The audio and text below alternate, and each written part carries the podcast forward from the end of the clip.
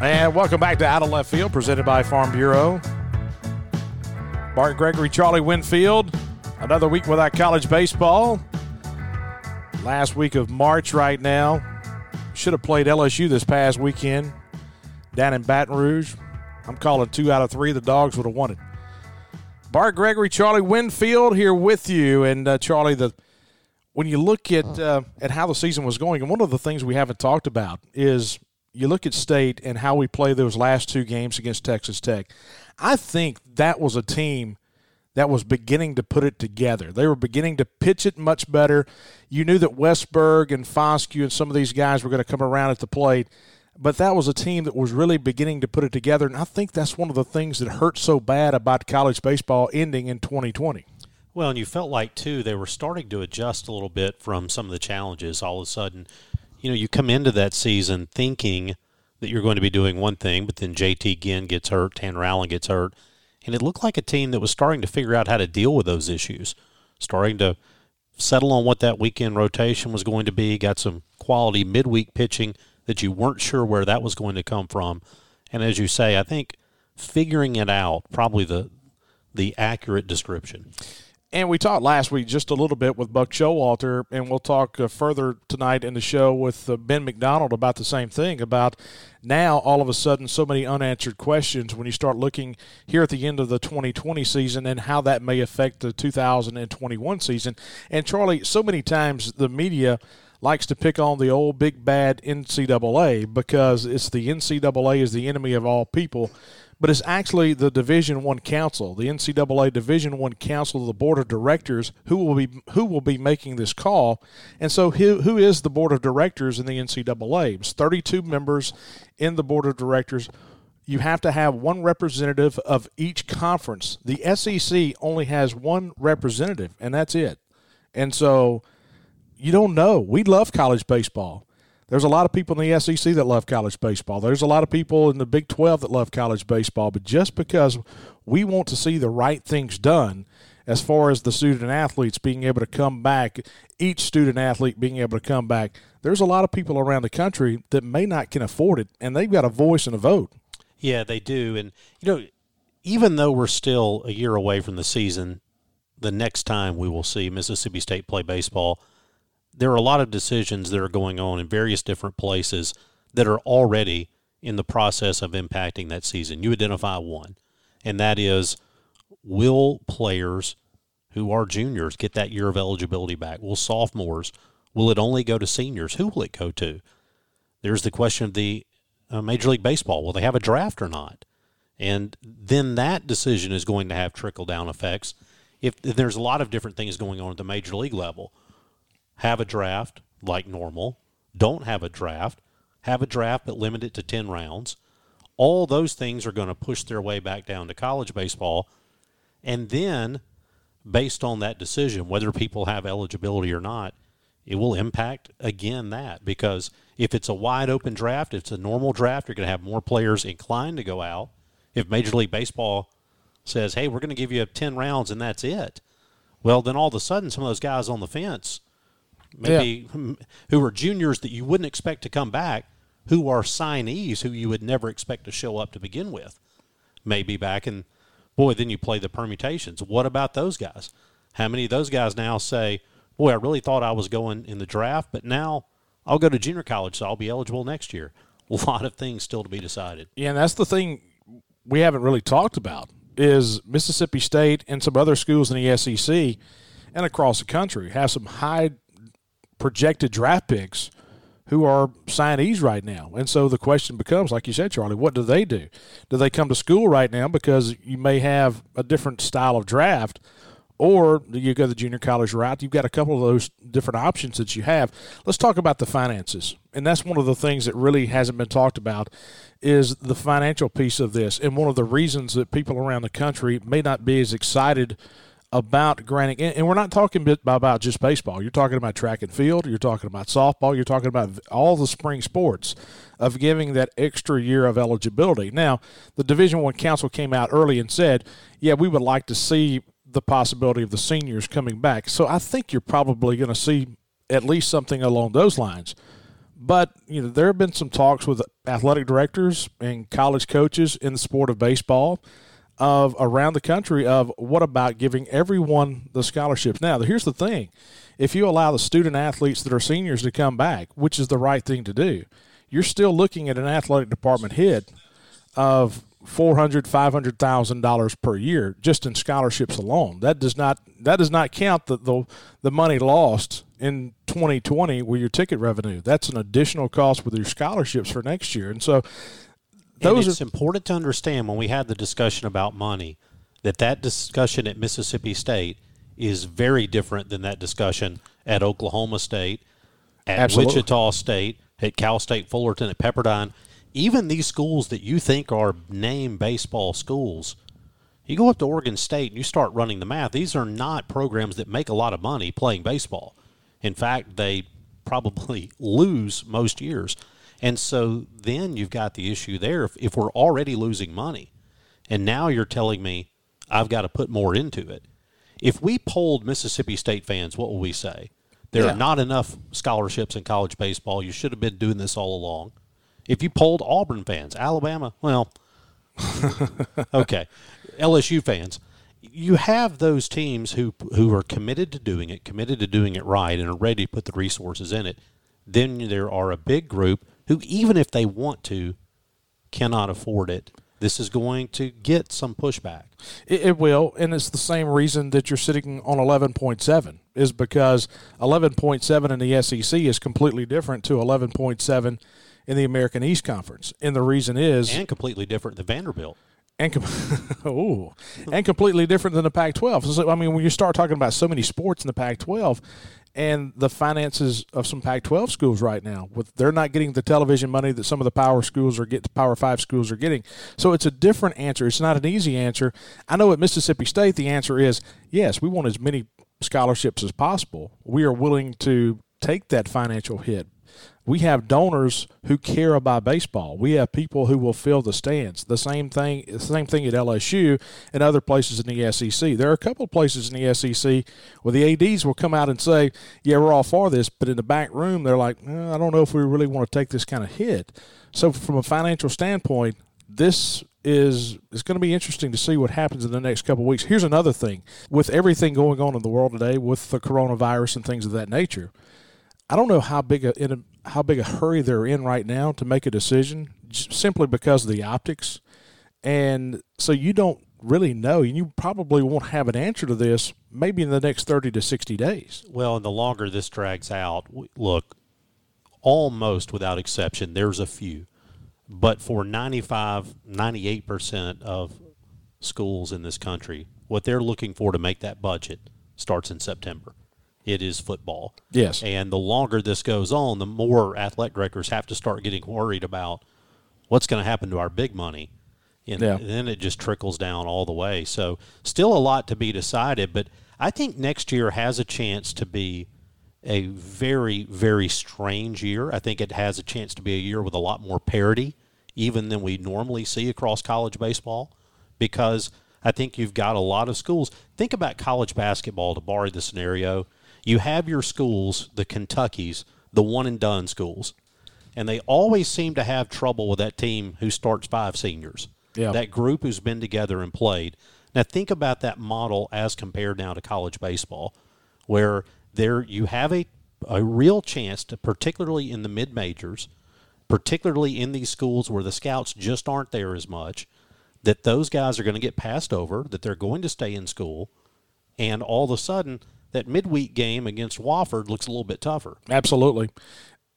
We've got a great show tonight lined up, a tremendous show. And in the second uh, uh, second segment of the show, um, Hardy, Michael Hardy, I know him as Michael Hardy, but Hardy, a singer songwriter from Philadelphia, Mississippi, will join us uh, Mississippi State fan. Grew up a big Mississippi State fan. I saw Hardy at the um, at the what bowl we play in the Music City Bowl. Was Music City Bowl I in try, Nashville? I try, try to, to forget. forget. that. Yeah, I saw Hardy at the Music City Bowl. Big State guy. He joins us. Ben McDonald is going to join us. We talk about trying to get all these uh, these answers as far as college baseball. Ben will join us later in the show as well to talk about the current state of college baseball.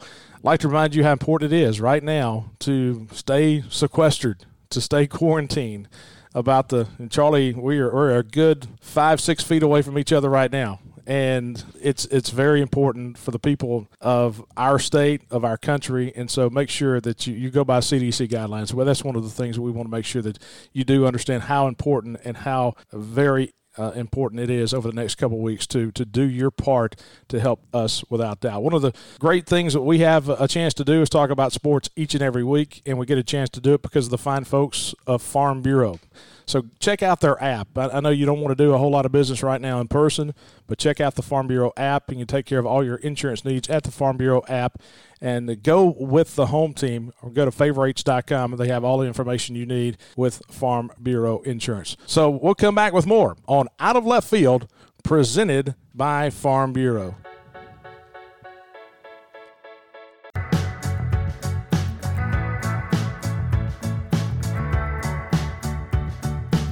We're talking with country music artist and songwriter Hardy, Philadelphia, Mississippi native. And Hardy, when I think of you, I think of going to the Neshoba County Fair and seeing a Mississippi State hat, a Mississippi State shirt, seeing you and your dad at a Mississippi State football game. Growing up in Philadelphia, Mississippi, what does Mississippi State mean to you? Oh man, it, means everything. Mississippi is interesting um, because there's no professional teams in the state, and so college sports and and and really uh, for for me personally, you know, growing up, college football and college baseball was everything because Atlanta was too far, New Orleans was too far, and Memphis was too far. So that none of those professional teams ever really had a presence in my life. Not to mention both of my parents went to state, and so my dad, you know, my dad beat it into my brain at an early age that that was the only school in Mississippi. That's what I gravitated to. I love sports. I played sports growing up, and, and the only you know the only sports that I knew were, were Mississippi State sports. You know, I'm really thankful for that. I, I I didn't go to state. I moved to Nashville when I was 19. I went to Middle Tennessee State University, but I'm a state fan through and through, and, and I love it so much, and, and it's very deep rooted. I've been going to, to state sporting events since I was, you know, five years old, and I've been to something just about every year, uh, and I'm almost 30, so I love it, man. Talking with country music artist Hardy, and Hardy, the the thing right now with college sports and college baseball in general is the the stoppage of play, and, and we really don't know how to act right now with social distancing and with the quarantine. And we see the impact on college sports and professional sports, but what's the impact been in the music world? I mean, I've, I've had to cancel all of my shows indefinitely. And I mean, it, it's just like sports. There's a, a, especially professional sports where, you know, the people entertaining per se are the ones making the money and everyone around them, their team, uh, not their athletic team, but their, you know, their publicists and their trainers and their this and their that. Everybody is out of work right now for the most part. Same thing. My band guys, my bus drivers, my agent. I mean, everybody that is on my team is it's tough, man. It's a thing where we're our, you know, the way that we make money as a touring team uh, is contingent on playing shows always. So it's really tough, man. I, it's just like all other, you know, industries, people that get paid to do day to day work. It's just come to a screeching halt and it's all we can do is hope and pray that this blows over and we can all get back to normal. And I, and I have full faith that it will. But it, it is, man. Everything everything has just come to a halt, and we're all just kind of sitting around waiting for it to blow over. And fortunately, I'm you know I'm a songwriter and I can do that with my time off, which I'm very fortunate for that. But as far as the touring goes, it, it is it's come to a halt, and and uh, everybody's just kind of waiting around praying for it to end soon. Uh, Hardy, we, we talk about the shows, but what about the Spotify's and the downloads and things of that nature? I mean, how does that impact? you know what you do as a business because I know the business has completely changed because you used to sell so many records, but now it's all about individual downloads. How has that part of the industry changed in the last five years? Well, it's basically it's just changed how much money is pumped into the music industry in general. For songwriters, songwriters don't make a life changing amount of money anymore unless their song that they write is played on the radio. It's got to be top 30 or better for you to make a, what a lot of people would say, a life changing amount, amount of money, you know, down payment on a house or a vehicle or something like that. With Spotify and all that, the laws haven't been changed to just to put it as blunt as possible to pay the songwriters that same amount that they would make back in the day if they had a song that wasn't on the radio but made it on a big album uh, and that and the record sold you know two or three million copies the songwriter would make that same radio money that they would make today if a song went number one back in the day. But now that records don't sell anymore, the only way that they can make money is through uh, the radio because Spotify and all and all these other streaming services, the laws or whatever that are in place, they don't have the songwriters making even remotely close to a percentage um, that they would have on a record that sold a lot back in the day. It's really tough, and a lot of people are fighting for it, and we're trying to get it fixed, and we're trying to get it. We're just trying to talk to Congress. Everybody's trying to tell them that this is becoming a dying industry because there's no there's no money being pumped into it because of streaming services and just how the internet has changed the game a lot in the past 20 years. Hardy, I imagine offensive coordinators sitting in their office and drawing up really cool plays and having that moment where they don't exactly want to go share it with the head coach because they may want to keep it for themselves. You've got to have a similar kind of conflict as a songwriter now and then where you write something really good. Boy, I don't know if I want Blake Shelton to have this one. I might want to keep it for my own. How does that work out as to, to whether it goes to somebody else or whether you take it? well, I have a rule when I go into a room because I don't write a lot of songs by myself. The way Nashville works is you kind of, through years of trial and error, you find your crew of 10 or 15 people that you like to rotate in and out of writing with. So I have found that crew, and when I go into a room, they know and I know that I'm there to write the best song that day and the best idea. So I always go into a write wanting to write the best song, and half the time it's not a song that I would record as an artist you know, I have my sound and I have kind of my, you know, what I want to say as an artist. And a lot of times it's not what I would do, but I never want to steer a song in the direction. If it's going in a good direction, I don't ever want to try to turn that into something that I would do. I just want to write the best song every day. So half the time, you know, we'll finish something, you know, what we always do when we finish a great song, I will instantly say, I want to keep this for myself, or we all just say, who could record this? And and I'm really proud of my crew of songwriters that they respect that and they respect me enough as a songwriter that when they write with me, they're not trying to get a Hardy cut every time. They're not trying to write a song for me. They they respect that I'm a songwriter just as much as I am an artist. So it's tough, and it was a lot tougher at the very beginning because I was at the beginning of my singing career because you know I really still wanted to get cut. They call them cuts when people record your song. I really wanted that, but now I'm I'm just kind of at peace with it. That back in the day, if I wrote a really great song, I almost wanted someone else to have it more than me. And to be honest, just because the way the process goes, you have a lot quicker chance of giving it to somebody else and it getting on the radio than keeping them for yourself for months at a time and then recording them and then waiting until your next single, you know, ends a cycle and then going to radio with maybe that good song that, you know, you wrote and kept for yourself for so long. But no, it's gotten a lot better. I'm just very conscious of what my sound is now. I've really got that dialed in. So it's just 50 50. Talking with country music uh, artist and songwriter Hardy, native of Philadelphia, grew up a Mississippi State fan. And, and Hardy, you wrote the the number one song for Blake Shelton, "God's Country," and so many times when you start talking about being a songwriter, or what I think of being a songwriter is, you know, if I'm sitting on a street corner in Starkville, Mississippi, and I see a yellow Corvette drive by, okay, am I going to work a yellow Corvette into my next song? In my mind, in, in my mind, when I listen to Blake Shelton's "God's Country." I'm thinking you took a detour from Philadelphia up Highway 21, and you were driving right by the Nanih Waiya Mound when you wrote, "Hey, I'm gonna I'm gonna write a song named God's Country." Is that how it happened? Dude, you're actually not very far off geographically or metaphorically at all. Um, no kidding. I I got that idea. We have a little land out at Bogue Chitto, which is just, oh, uh, I guess, not far. South of Nanih Waiya, just a few miles. Oh, and uh, you're making me feel good. One morning, yeah, man. And I was watching the sun come up, and uh, I had, you know, I that I heard, I learned that phrase, that term from my dad. And when we would, every time we'd come to a game or we'd come to Starkville, and we would cross that from Winston County into Oktibbeha, he would say, "We're, you know, we're in God's country," and that's where I learned that. So I did, man. I I, I got that from sitting in a deer stand one day deer hunting and, and uh, all that gold dirt road to a whole lot of nothing. That's this big long dirt road that we have to just some land that just turns into swamp. And to most people, it is nothing, you know. But yeah, you're close, man. You were you were right on the money, pretty much.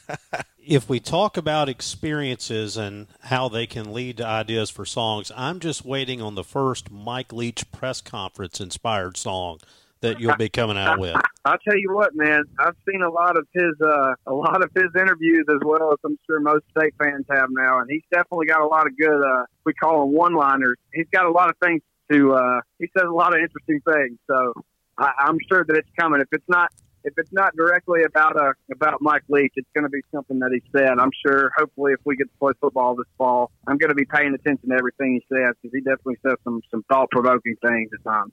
Here's what we need. Okay, back in the mid 1980s, Gene Morgan, who pitched here, his dad wrote a song, I'm proud to be a Bulldog from good old MSU. Here's what we need you to do.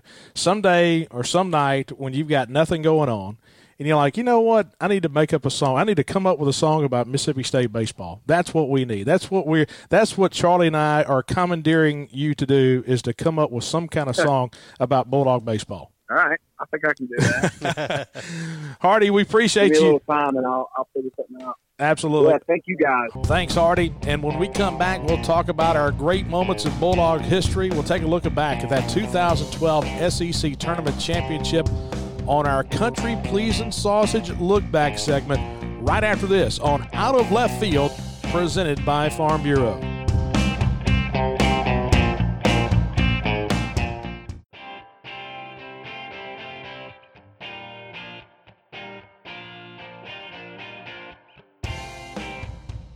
And welcome back to Out of Left Field, presented by Farm Bureau. Bart Gregory and Charlie Winfield. Time now for our look back segment brought to you by Country Pleasing Sausage. Country Pleasing, without doubt, the best product you can possibly have. The best sausage in the state of Mississippi is made right here in the state of Mississippi and is consumed a great deal in the Gregory household. Country Pleasing Sausage, Country Meat Packers, Highway 49 in Florence.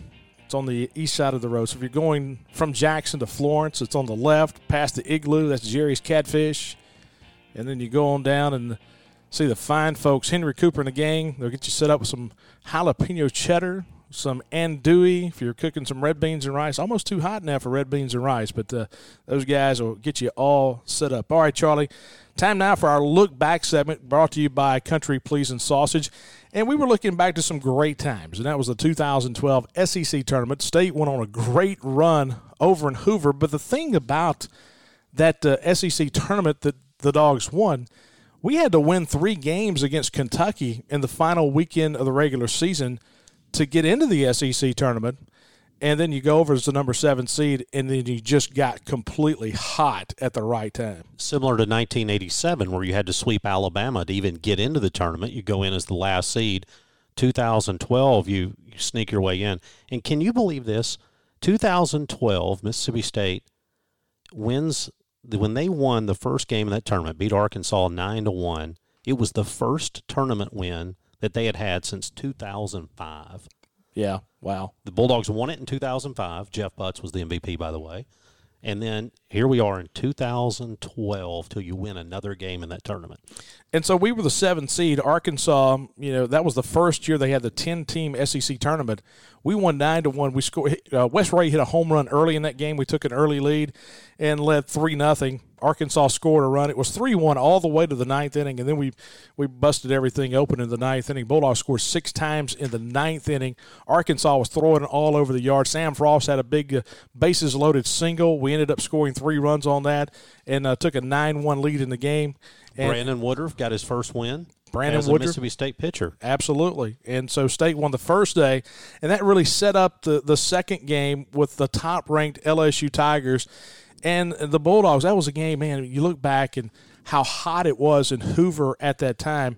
LSU jumped out to an early lead that day, and it almost seemed like there were there was no way it was one of those games you're not going to come back from. Chris Stratton and Aaron Nola went head to head that day. You know, Chris gave up a couple runs early in the game and went six strong innings. Aaron Nola pitched the first two, and then they went with just a, a bunch of different guys. Bonvillain uh, gave up a couple hits, but we were able to come back and, and take a lead. Scored one run, uh, scored two runs early to take a two nothing lead. LSU scored two runs in the fifth inning off of Chris. And uh, got it back tied. We scored a run in the top of the sixth, took a 3 2 lead, and was able to hold that 3 2 lead throughout. And it was just a game full of excitement. And I go back again. We were playing in the heat of the day. It was early game, it was heat of the day, and to pull off that win against LSU, and you're like, oh, oh man, you know this everything's sitting pretty for us. Yeah, and then after you know, so you're feeling pretty good because you got wins. Arkansas is a top 25 team. LSU was the conference champion in the regular season, and so you're feeling pretty good. You've beaten uh, a couple of good teams, and then kind of ran into it with Kentucky in the third round. You lose that one five to one, and uh, Kendall Graveman I think started that game, went about four innings, and you know it was a three-one game in the ninth. Kentucky scored, I believe it was two in the top of the ninth, and ended up putting that one away. And honestly, at that point, I'm one of these guys that always kind of thinks that once you get to the SEC tournament, teams have a pretty good chance when they hit the losers bracket of saying we're done, we're going to go get ready for a regional. But Mississippi State didn't do that. They got another chance with LSU, and this was the game where they had to come back. The Bulldogs LSU scores three runs like in the first couple of innings Yep. of that ball game, and then Mississippi State gets all their runs in the eighth, the ninth, and the tenth. And you'll know this: the man who got the sack fly to tie it up. Luis Pollorena. You know that was his fourth at bat of the season. Yeah, you know, and here's the thing though. It was one of those situations of, you know, Luis in his first three at bats, it was almost like when the guys get in at the very end of the game in basketball, you know, they're they're standing on the edge of their seats just cheering for the guy to get the hit because uh, he's probably not going to get a hit. And then here's Luis Pollorena against the top ranked team in the country and LSU, and you're you're batting with he, he was in the game because he had to pinch run. The the DH was Trey Porter in that game, and Trey got on on a fielder's choice in the eighth inning. So we brought Luis in to pinch run for him and just left him in that spot because we were running out of spots. And so then it comes up. You've got you know Luis at the plate, the runner at third, which was Brent Brownlee, and I mean, you talk about a situation of just, you know, all LSU had to do was bury a breaking ball. I think they had Nick Goody in the game, that big closer they had. All he's got to do is spin a breaking ball. But he throws a fastball to Luis, and Luis hits it out to center field. We score the run, we tie the game. All right, so then you come back in the tenth, and Matthew Britton, who's Yep. hitting under 200 at the time, Britton goes three and zero on the count. So we've got Slaughter, Mitch Slaughter's running down at second. You've got one out. Slaughter had the big hit, though. Yeah. So and then now Britton's up, but he's hitting Right. under 200. And Ru- Nick Rumbelow, Yep. former Yankee, by the way, Rumbelow comes in. He goes. This was the first batter he faced, and he comes in, throws three straight balls, throws a curveball for a strike, fastball for a strike, and you're thinking anything right here, and he's going to get the out. And Britton puts it in play, got it past Jacoby Jones, the second baseman, got into right. We score and we win and still being that guy, I'm thinking, you know what? We won three games in the tournament. I'll take it. We've done okay. It doesn't matter from here. But somehow you get that rematch with Kentucky and you win, and then you get in that championship game. And looking back then, Kentucky was the unbeaten team, and you know how the SEC tournament is. Is when you get to Saturday, it gets to single elimination. Kentucky had yet to lose. We had lost the one game to Kentucky, and then we just had a big time pitchers battle in that game. I mean that that Saturday game, the semifinal, it was uh, you know Kendall came back in that uh, or Kendall had a tough time against Kentucky the first time out. And then in the second time, you know, State comes out and Ben Bracewell draws the start. Actually, it was Luis Pollorena drew the start. Bracewell pitched two and two thirds and was very good that day. Nick Routt came in three and a third of work. Nick was phenomenal that day, and then Jonathan Holder got the save. But we won a two to one game, and you start looking at that Kentucky lineup: Austin Cousino at the top of the order, Thomas McCarthy, who was really good, AJ Reed, JT Riddle. I mean, Kentucky was stacked that entire season. And and Ross Mitchell, Jonathan Holder, Caleb Reed all pitched in four of the six games in that tournament. And then you get to the championship game, and, and you're playing a Vanderbilt team. And how have we gone this far, by the way, talking about the 2012 SEC tournament? We haven't talked about the MVP, Adam Frazier. Adam Yeah. Frazier scored the first run in that ball game against Vanderbilt. He gets, I think he had 12 hits in in the tournament. But so Frazier got a leadoff hit, scores at about the third inning, put the first run on the board. He has a bases loaded walk to draw in the second run. Then you get a sacrifice fly. I think it was Brownlee who had the sacrifice fly to right field and able to win that uh, tournament championship game. The final game, the championship, the starters in that game were Tyler Beede of Vanderbilt, big time right handed arm, and then Brandon Woodruff. And Woodruff was the freshman, pitched three strong innings coming out of the gate. And that was a game where you knew that Brandon was going to go as long as he could possibly go, and then we were going to turn it over to Ross Mitchell. And Ross went five innings, no runs, five hits, and he just completely shut Vanderbilt down. Uh, Caleb Reed pitched two thirds of an inning, and then Stratton came in to get the final out. Remember that Stratton yeah. coming in at very end to get that out. Um, here's the thing, Charlie. When I look back at that SEC championship, that tournament championship, and, and you start looking at the guys in that order, I mean, you start looking at Adam Frazier at the top of the order. You had Brownlee, Porter, Hunter Renfro in center field. C.T. Bradford didn't play at the yeah, end of that year. Hurt. He was yeah. hurt at the end of the year. You had Slaughter at catcher. Demarcus was out in left field. He West, was on the all tournament team. Wes Rea, Sammy Frost at second and third. Daryl Norris played some third base. Britton played some as well. But man, I tell you what, you go through those days of baseball and and you play all those games, and you definitely say that really hurt you the next week when we lost that first game to Samford, We turned around and beat UAB, but that long run that that was a great run that weekend over in Hoover to win the SEC tournament championship. The seventh, by the way, for Mississippi State. That was the first for John Cohen. John Cohen became the first ever coach who also won a SEC championship as a player, winning that 2012 tournament. And I think you could make a compelling argument that it hurt you the next week, but it helped you the next season because a whole lot of these names that we just talked about were freshmen. Yep. And you talk about Mitchell and Holder and all these guys, and you really started to see some guys who I think really benefited from that experience when 2013 came around. So the Bulldogs winning the SEC tournament championship in 2012, and that's our look back at Bulldog history this week, brought to you by our good friends at Country Pleasing Sausage. Back with more on Out of Left Field, presented by Farm Bureau.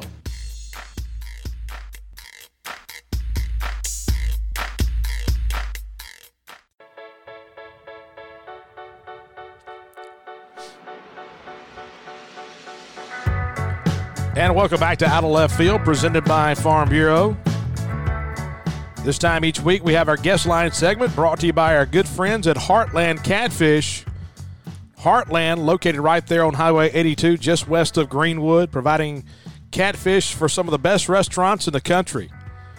And this week we feature one of those great restaurants, Top of the River Restaurant, located on Pickwick Lake in Mickey, Tennessee.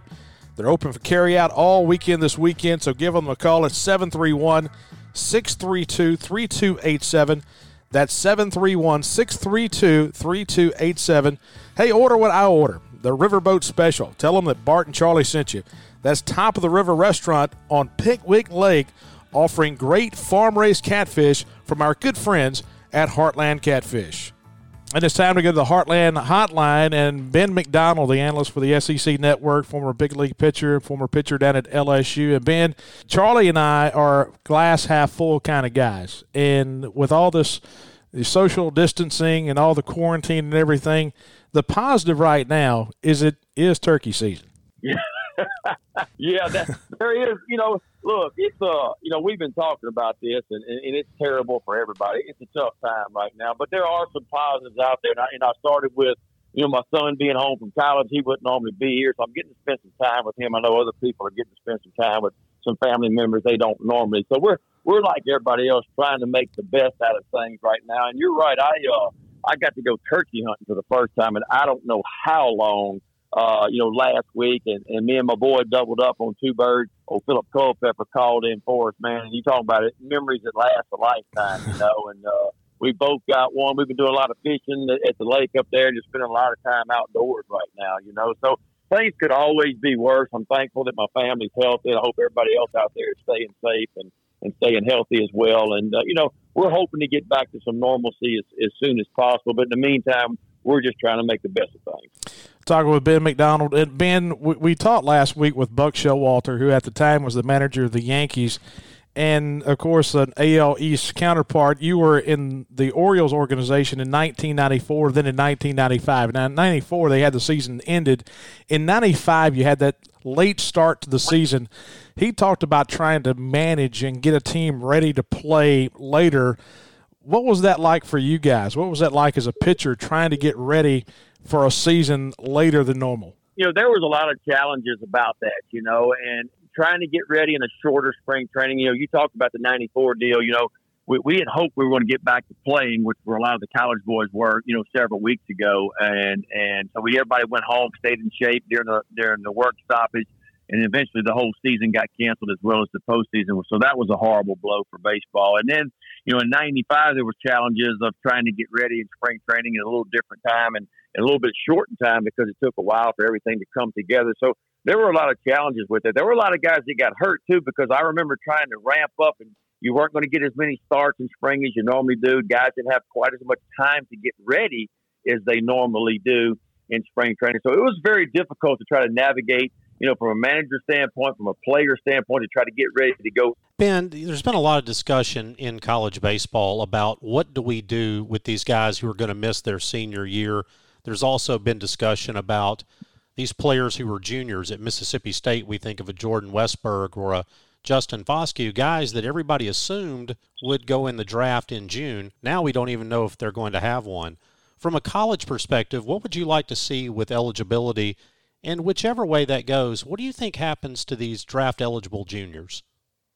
Well, that that's a good point. You know, I mean, there there are so many moving parts with everything that's going on right now, and I don't know what the.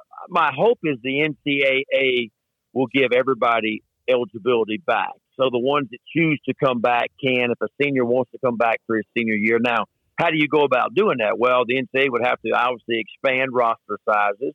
They would have to obviously give more scholarships out maybe for one year. So there's a lot of moving parts there.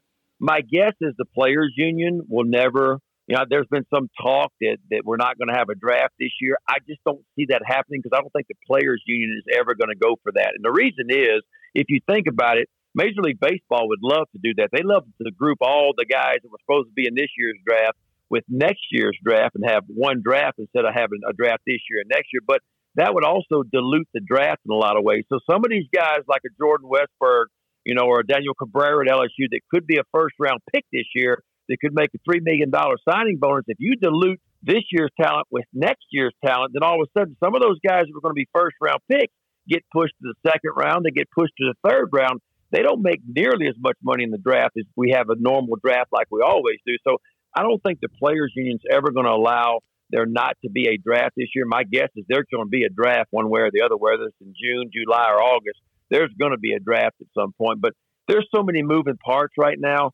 I don't know if you go from 11.7 to all of a sudden you say, okay, everybody gets 16 or 15 scholarships, uh, and, and you expand the rosters by five or six or what you do. But hopefully they're going to try to get all of that taken care of in the near future. We'll have some closure to this in some ways, and hopefully, the worst case scenario for me is I hope they at least allow the seniors to come back. The ones that want to, at least allow them to come back for their senior seasons. Yeah, no doubt. And Ben, the thing about it is, if, if you expand the rosters, nothing is going to be perfect. Nothing is going to be like you would like it because all of a sudden now you may have some freshmen that may have redshirted and they may think that I'm two years away from being the starting shortstop and that gets pushed back another year. And then you open up another Pandora's box with the NCAA and mulling over the thought process of the one time transfer. You may have all kind of free agency going on in the next year.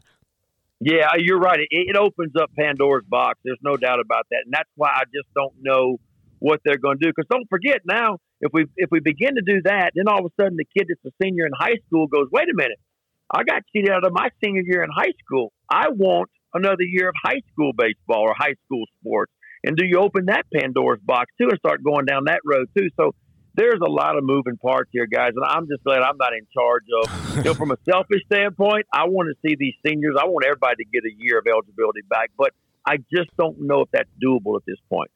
Talking with Ben McDonald, and Ben, I know you spent your time at LSU in the late 1980s, and you had a lot of glory years, and that was one of the times that baseball began to get big in Baton Rouge. And then you look at Mississippi State during that time frame, 87, 88, 89 I look at that Bulldog lineup, and you had to face Mississippi State during that uh, 87, 88, 89 seasons. When I start thinking about, you know, a, a, Pete Young, a Richie Graham, a John Cohen, a Burke Masters, what was it like facing a team like that, one through nine, who may have been as strong as any Mississippi State team ever?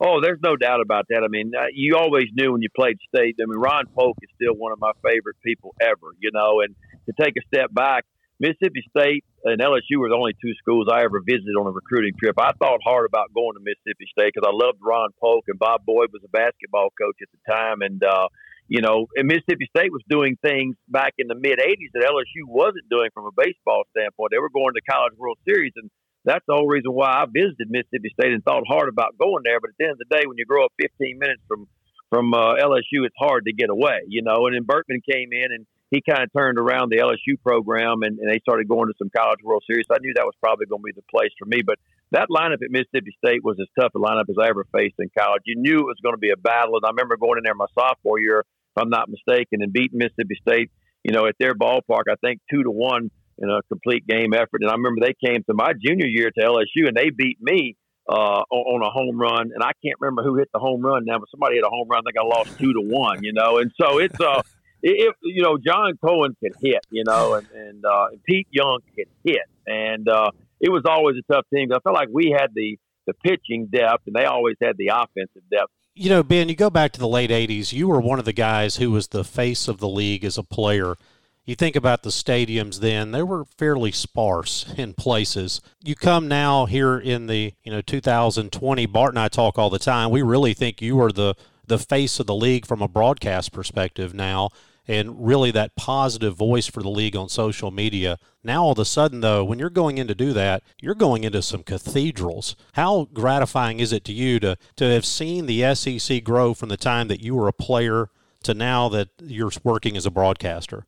Well, I appreciate you guys saying that. I, you know, it's uh, it's amazing to me to see. And, and look, I'm just happy for the growth period of college baseball. The college baseball continues to be more popular every year. And when you talk about leading the way, just like in football, the SEC baseball leads the way across the country. No doubt we've had the better teams. We got the best league. There's no doubt about that. And man, when you start walking into some of these ballparks now, it's like it's like wow. You know, I mean, it, you know, LSU built a new one what ten or eleven years ago, and all of a sudden others started to come along, Alabama, and what you guys have done over at Mississippi State. Look, I was there for that for that super regional last year against Stanford, and I don't know if I've ever been in a college environment that was anywhere near that. I don't, and, I, and that's talking about the College World Series too. That was just a special, special time uh, to be there, you know, and see Jake Mangum's final at bat, and, and, and a young man that's meant so much to a program. I don't know if, and I'm not taking anything away from Will Clark and Palmeiro and Jeff Brantley and all, and Bobby Thigpen and Rooker and all the guys, they've mean a lot. But I don't know if a kid that came along in an era at Mississippi State meant more to a program than what Jake Mangum meant in his four years at Mississippi State. But to witness that and see that that new ballpark, look, that was that was special for me. You know, you go to Arkansas, you go to South Carolina, Vanderbilt. What while it's not a big ballpark, what they've done it is extremely nice. So it continues to grow. You know, the only place really is Tennessee, and it's better than what it used to be when I went there, but you know, it's still a little bit behind of what everybody else, but they're doing wonderful things over there too. So it's not a bad ballpark anywhere in the SEC right now. Ben, I remember studying the stats as a kid when you were playing baseball, and I was always amazed at the number of innings you threw, but how at the end of the year you were still going strong. Today we get word of a, another major leaguer needing Tommy John surgery. What was the difference in the late 80s when you were throwing a lot of pitches and just kept going, and now we're seeing more and more guys having to go under the knife? Yeah, you know, I, I you know what's weird for me is in my era, if 10 pitchers went down, it was shoulder issues. So it was a rotator cuff or a labrum or something like that when you talk about the late 80s and, and into the 90s. Now, if 10 pitchers go down, it's elbow issues. It's Tommy John surgery. My son just had one five months ago, you know, and so I can't put a finger on why we're having elbow versus shoulder now. Um, I'm thankful that we are because we're getting guys back from elbow surgery at a very high rate, you know, whereas when you have labral issues and rotator cuff issues like I did, it, it, it can be career ending like mine was. But, you know, I, I don't know. I know I was a basketball player and I always felt like my legs were in great shape. And I always prided myself on, you know, being able to start a game in the mid 90s with a fastball and end the game after 135 pitches in the mid 90s as well. And it's because I felt like I did a lot of running. My cardio system was in great shape. The game's changed now if you watch big league baseball and even college, there's not a whole lot of distance running anymore. It's more about explosiveness. It's more about trying to maximize and throw as hard as you can, which we never really did that. You know, our, our idea was to finish what you started. And now they're telling these guys at the collegiate level and, and at the big league level hey, give me what you got, max effort. If you go four innings, that's fine. We'll bring somebody else in. So the game's changed uh, in a lot of ways, and I think that's one reason why we're having you know elbow issues. Is that uh, you know guys are starting to generate velocities at a young age now that I just don't think our our ligaments and our tendons and our bones and muscles can can actually absorb at a 14 or 15 year old age. And we're throwing so much now. Uh, you know, there's never any off time, and everybody says, "Well, you never got hurt until pro ball," but it was because I played basketball, I played baseball, I played football. I did all those things in high school and growing up, so I never really concentrated on one sport for a long time. And so my arm did have time to rest. Now there's others out there that said, "Well, Ben, you threw too many innings, and that's probably led to your your breakdown," and it probably did in some ways as a 20 year old kid from my sophomore year at LSU to the Olympic team that summer and right back to LSU my junior year. I, I logged 352 innings in about a 16 month period, which we know is way too much. Now we know that. Back then we didn't know it. Heck, they said, "Can you pitch?" You said, "Dang right, I'll figure out a way to go pitch. Give me the ball," you know. And so, as a competitor, you went and played back then, and people say, "Well, you were abused," and I say, "Well."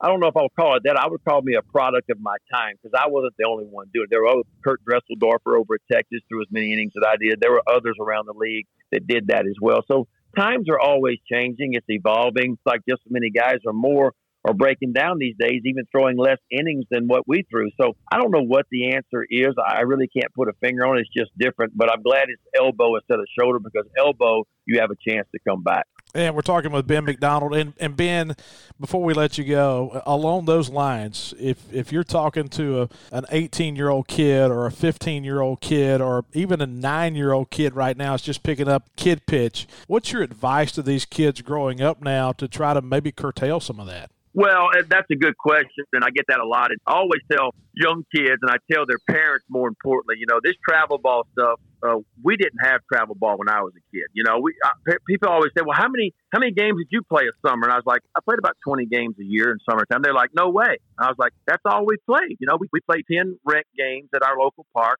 We played Babe Ruth baseball. If you made the All Star team, you had to go to district. If you won district, you got to go to state. If you won state, you got to go to regionals. And if you won that, you got to go to the World Series. If you didn't win, you were your season was done. Nowadays, these kids, if mom and dad's got a little bit of money and junior and them go 0 and 10 during the regular season, they can still go to the World Series if they want to, if they can, you know, if they want to put their entry fee in and do that. But always tell the parents is listen, if you think your kid is showing exceptional stuff, he's got a really good arm, take care of him. He shouldn't be throwing a lot of innings at a young age because what happens is the best player normally plays shortstop. So he plays shortstop for three games, and he comes in, he pitches 80 pitches during the during the weekend too, and he goes back and he catches and he plays shortstop again. There's a lot of pitches and a lot of throws when you do that. And if you got a kid you think is going to excel one day, and he does have a good arm, put him in a situation where a coach actually understands it and he gets it, and he's not going to abuse your kid at an early age.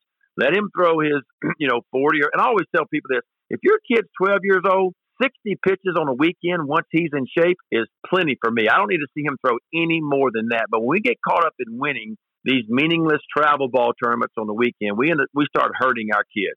And we hurt them in high school. And there's high school coaches out there, God love them. Uh, there are a lot of good ones, but there are some bad ones out there too that are going to throw junior 100 pitches, 110 pitches, 120 pitches his junior year, his senior year in high school just to try to win a district ball game. And it's not that important. I know it seems like it at the time. Now, if you're a kid that's, that's not going to play at the next level, I get it. Go throw 180 pitches. Go try to win a state championship. I get it.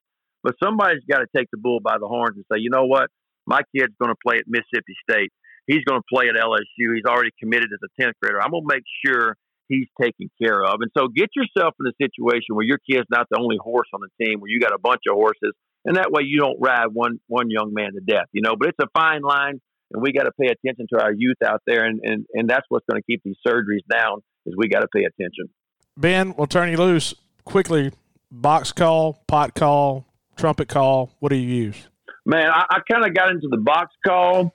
I got a little slate call too. I'm not good enough with the mouth call yet, but I, am just learning this turkey hunting thing, man. I'm telling you, I, I, have never. That was really the first legal turkey I've ever killed. I hope I can say that. I mean, I you know I, I've killed a couple out, out of season every now and then a long time ago, but we actually called this one up, and I didn't do the calling. I was just kind of sitting there waiting. But that was, I'm telling you what, I can get used to doing that now. I ain't gonna lie to you. All right, Ben. Appreciate you, man. Thanks as always. Y'all too. Take care of yourself. So that'll do it for another week of Out of Left Field presented by Farm Bureau. Our thanks to our good friends down at Farm Bureau. Go to favorites.com. Go to your local Farm Bureau agency. Remind yourself, go online, use the app, that Farm Bureau app. You can do all your business, your insurance business, anything you need on the Farm Bureau app. So until next week, I'm Bart Gregory for Charlie Winfield saying so long. You've been listening to Out of Left Field presented by Farm Bureau.